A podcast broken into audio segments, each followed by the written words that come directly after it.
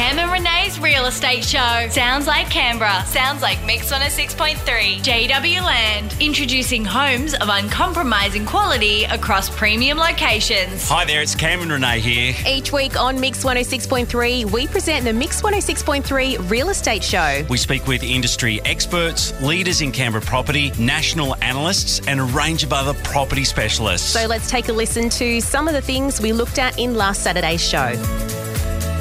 Now, Cam, um, we're going to ask the question this morning: Where can you still buy in Canberra for seven hundred thousand dollars? Can you? Can well, you? I don't know. That's the thing. People will probably hear that and think, "Oh, surely not." Hmm. Uh, but last week, of course, we spoke to Michael Yardney from uh, Metropole Property Strategist, who was talking about all those doom and gloom reports around uh, property values uh, falling by at least twenty percent next year. Hmm. And uh, Bushy Martin from Realty Talk and Know How Property Finance uh, spoke with a property valuer. And they looked at some of the major centres around the country and, and what you could buy for 700 grand. Okay. So we're going to find out what the go is locally with that and say good morning to Bushy now. Good morning. Hey Renee, how are you, Cam? Really good, mate. Thank you for being able to join us once again and welcome back to Mix 106.3. Mate, when it comes to the state of the market, it's almost war between the doom and gloom media and reputable property valuers. We know what the doomsayers are saying. What are the property valuers saying that has the meaningful messages? Yeah, some really clear distinctions here, Cam and Renee. Yeah, the first thing is that uh, there's no such thing as a property market because uh, every property is different from every other one of the 10.8 million properties spread across about 15,753 odd suburbs and locations around the country. So don't read too much into statewide median values because the devil's in the details, the first thing. Second thing, uh, property conditions are now just returning to normal because we've just come through the second highest property boom in the 230 year history of the country. And it's been very artificial, artificially manufactured by COVID, uh, which has sort of floated all property ships as far as values is concerned. But we're now just coming back to the normal situation where uh, properties go through the, an S curve growth cycle where it's not unusual and it's actually expected to see properties come back a, a little bit after such a, an exuberant uh, period of growth. So we're really just going from the, the radical back to the regular and from the nuts back to the normal, guys. Yeah. Yeah, yeah. and uh, can you tell us about some of the smaller regions Heron Todd White looked at in their report? Yeah, well, they look Australia wide, Renee, and it's really interesting some of the things it's picked up because you really start to see the tremendous variation in what you can buy for 700 grand around the property, and that, that ranges from a small studio apartment in Bondi to a beautiful four bedroom home in Bendigo or 50 acres plus in Billawilo out in the outback of Queensland.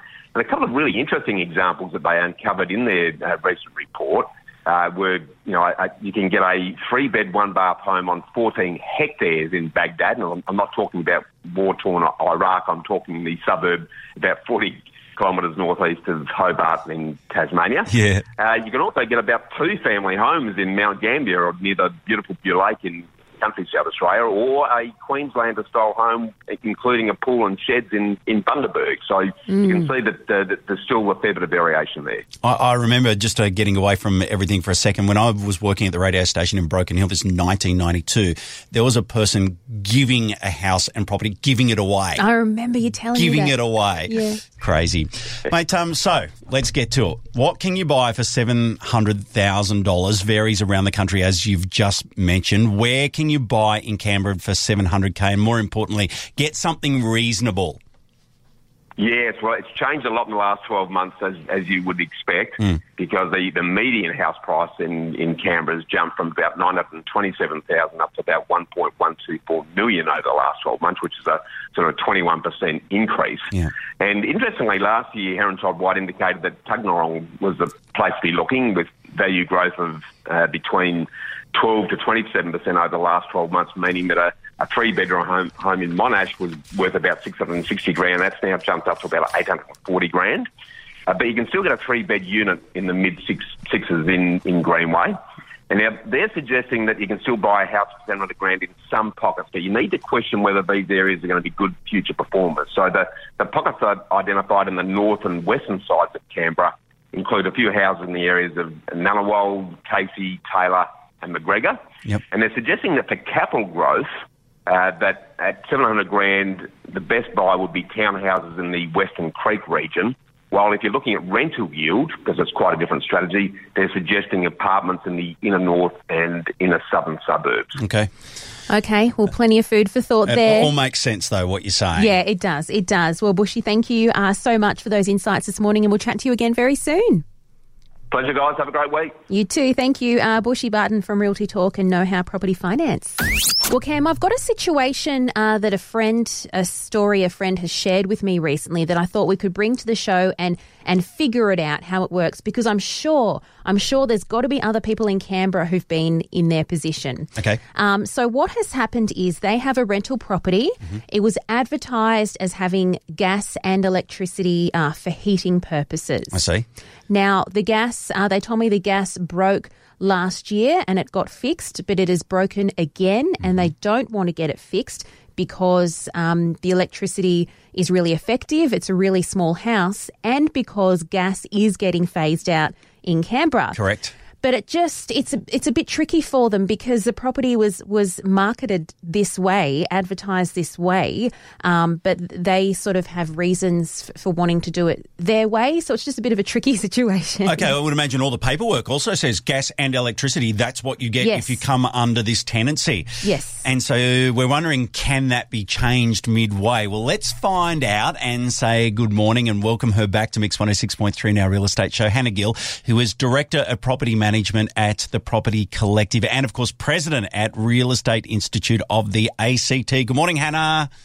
Good Morning, guys. Thanks for having me back on the show. No worries. And look, for a renter in a situation like this, what are their rights?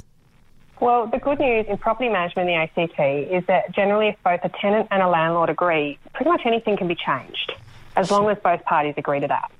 So um, the renter's right in the scenario you've explained about your friend is that it would be a matter of just truly understanding are they going to be any worse off with the type of heating if they don't have both electric and gas.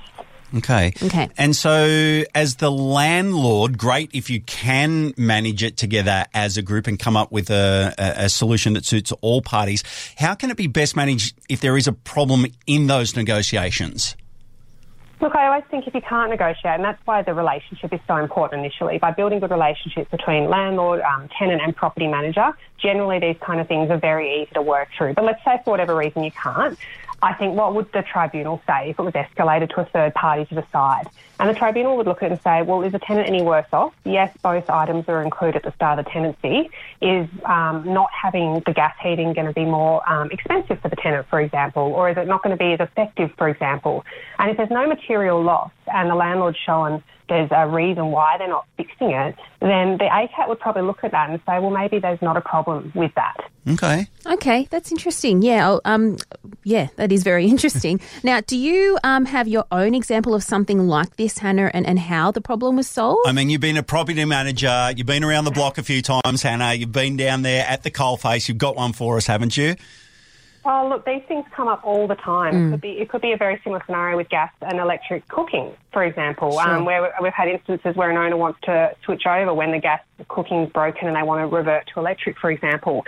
And that's a really interesting one as well because sometimes tenants actually want a property specifically with gas cooking because that's their preference. So Yep. that might be much more harder to negotiate. But if the outcome is no, if the tenant is no worse off with a change of the outcome, generally, like rationally thinking, you can find a solution. Yeah, and you what? you- Worst case, sorry, go ahead. I was going to say worst case scenario, there might be a slight adjustment in rent as a consequence. Yeah. But if a tenant's not worse off with the way they live and it doesn't cost them more, then I don't see that that's a problem. Okay. Yeah, sure. Okay. Well, very interesting um, advice there, Hannah. Thank you uh, so much for your, your insight there. Like I said, no doubt many people in Canberra, um, whether you're a, a tenant or a landlord, have found themselves in this type of situation. So I think um, that's some really good advice. Thank you so much for your time this morning.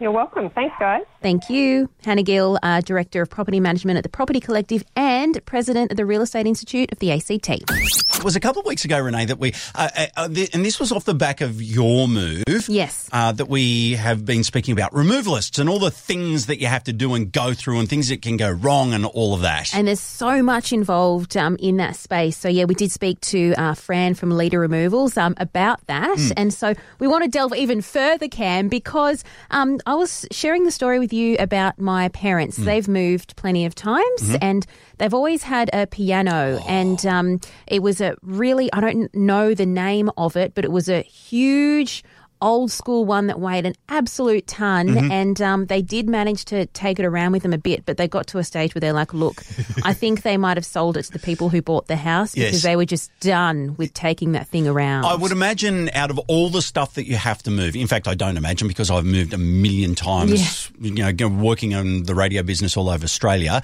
Um, so both piano and full size snooker table. oh They Gosh. would they would be the two hardest things. And when we say piano, like grand piano, okay? oh yeah So and there's got to be an art to it for sure not only are they big and bulky, but they're also worth a squillion dollars. Indeed, and you can't just pull them apart like a lot of other things I wouldn't have thought. Should we bring in the experts? Yes. Let's do that. Rhys Archer uh, runs his business, Piano Relocations Canberra. We've sought him out. Rhys joins us right now. Good morning, Rhys. How are you?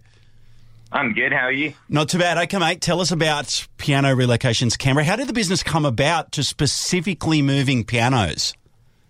Well, I didn't start the business. A man named Dave Knight did, and he was working at a music store a couple of years back, and they had a backlog of pianos. So he decided to start moving uh, pianos to the music store, and from little things, big things, he was moving the all the pianos to Canberra, and um, I was hired as the successor for that. And then, uh, yeah, here I am. Yeah, wow. And uh, it's, it's very specific. It's very narrow. So I would imagine that there's there's quite a market for it, right? I mean, you don't want to damage these things.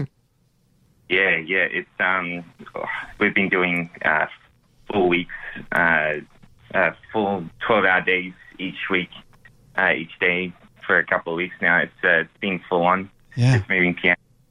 Yeah, and, and what are some of the things you need to consider when moving a piano, Rhys? Uh, well, there's there's so many things because they're 200. They start at 200 kilos, and most of them, the especially the glossy black finish pianos, uh, their surface is really easy to damage. Yes. And, uh, it's like the probably the biggest thing is just visualizing how you're going to take the piano into the house and what could possibly go wrong. You know, Oh. it's so much that you can bash it against walls and doors, and Oh. uh, you know, it can tip over on the trolley. There's so many things. So it's um, it, it is. A, there's so many things to consider. It's trying to see the future almost. And, and so then, okay, so you got a grand piano, right? That's not small. It's heavy. It's awkward. how how do you get that up two flights of stairs? Um, we've actually we've got a video on our Facebook page. We've um we've got a couple of methods, but our most common method is we've actually got a sled that we uh, attach to the bottom of the piano. So the way we pack up a grand piano is we flip it on its side onto its longest flat edge, and then we take off its legs.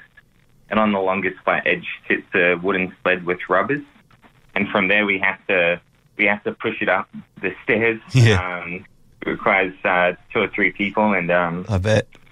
And most grand pianos they weigh about 300 onwards. So it's um, Oh, my goodness. Sounds like, sounds, oh my God. And Rhys, do, do you have a specific disaster story where you know someone who's tried to do it themselves and it's gone wrong? Because that surely would have had to have happened a lot.